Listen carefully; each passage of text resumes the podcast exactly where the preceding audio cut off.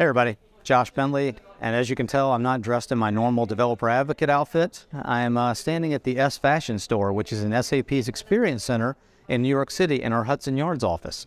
We have 26 experience centers around the world, as well as some pop-up different experiences like our factory experience in Newtown Square. So lots of places where you can come and meet with the SAP experts and talk about code. And that's really what I learned here today is that a developer can come into this location and get exposed to not only the SAP experts and all the different code, but they can ideate and have fun as a playground with some of the actual people that want to showcase their products in the SAP store. This one in New York City is dedicated to fashion. We call this the S Fashion Store. And you can come in and see different things that are available for clothing and different bags and other things that are available in a retail store environment.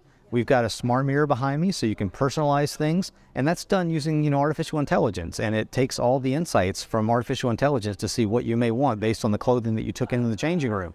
So it's not a real changing room; it's just a smart mirror.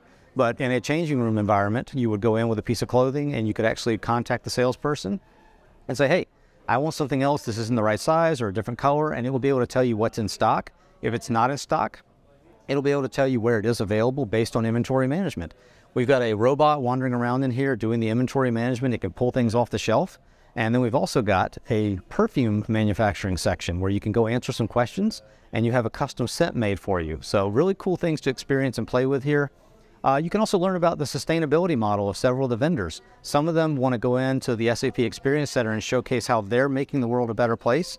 And one of the vendors is collecting fishing nets, and they are actually making those fishing nets into clothing. So it's really nice that you can get some swimwear that's actually created out of old dirty fishing nets that were found in the ocean. So a lot of great stories that I learned just from being here today for this fashion show. And if you have a chance to go tour one of the SAP Experience Centers, I highly recommend you do it. Um, I'm going to go now and go make my own personal scent. So I'm not sure what it's going to come up with, but I'm going to go see what I get.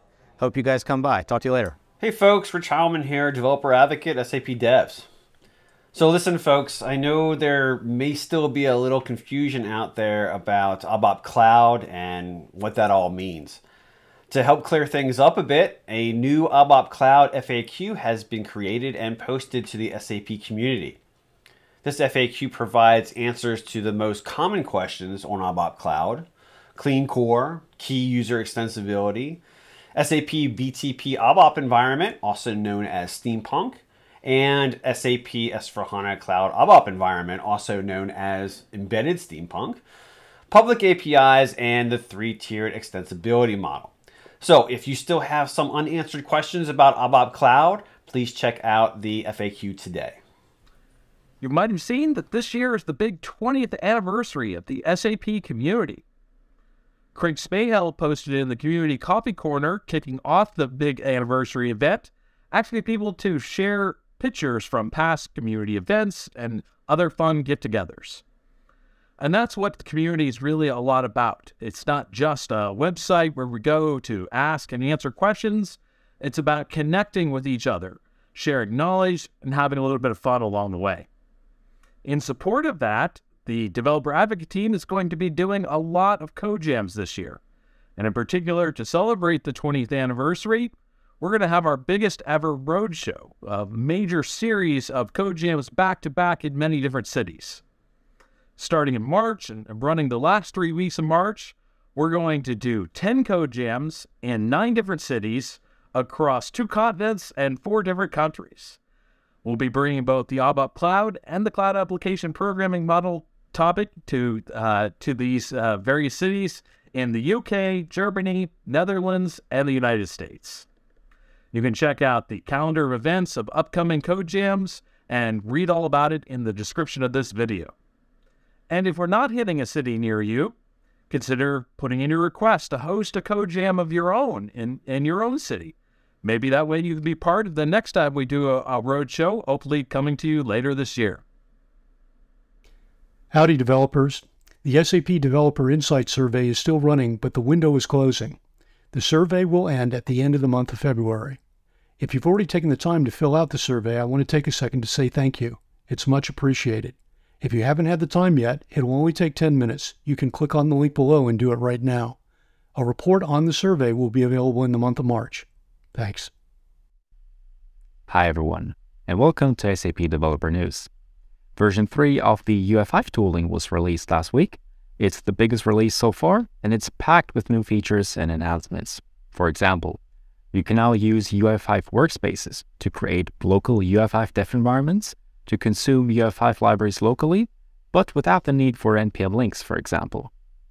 Version 3 now also includes all dependencies when building your UI5 projects by default.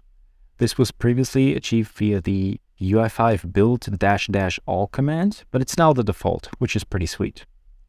The extension API for custom tasks and middleware was enhanced, so in case you are using custom extensions, you can now make them more lightweight.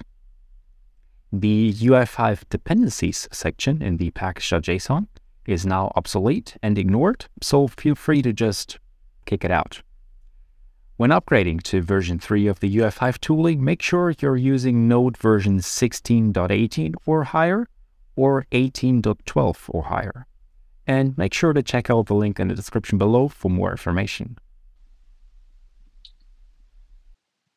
Volker Buzek has just highlighted the fact that 2023 is going to be a peak conference year for all you SAP UI5 and SAP Cloud Application Programming Model developers, as UI5Con and RecapConf are back-to-back on July 6th and 7th on-site and at the same location, St.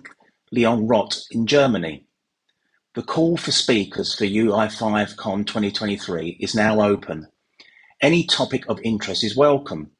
This is your chance to share experiences from your own projects, give hints and tips, deep dive into a special topic, or explain how you integrate SAP UI5 with other technologies. Also, SAP community member Sascha Seegebarth has posted about BTPCon, which is a community conference around the topics of SAP Business Technology Platform that will take place on April the 14th in Hanover, and their call for papers is also open. Check out the announcements in the links below.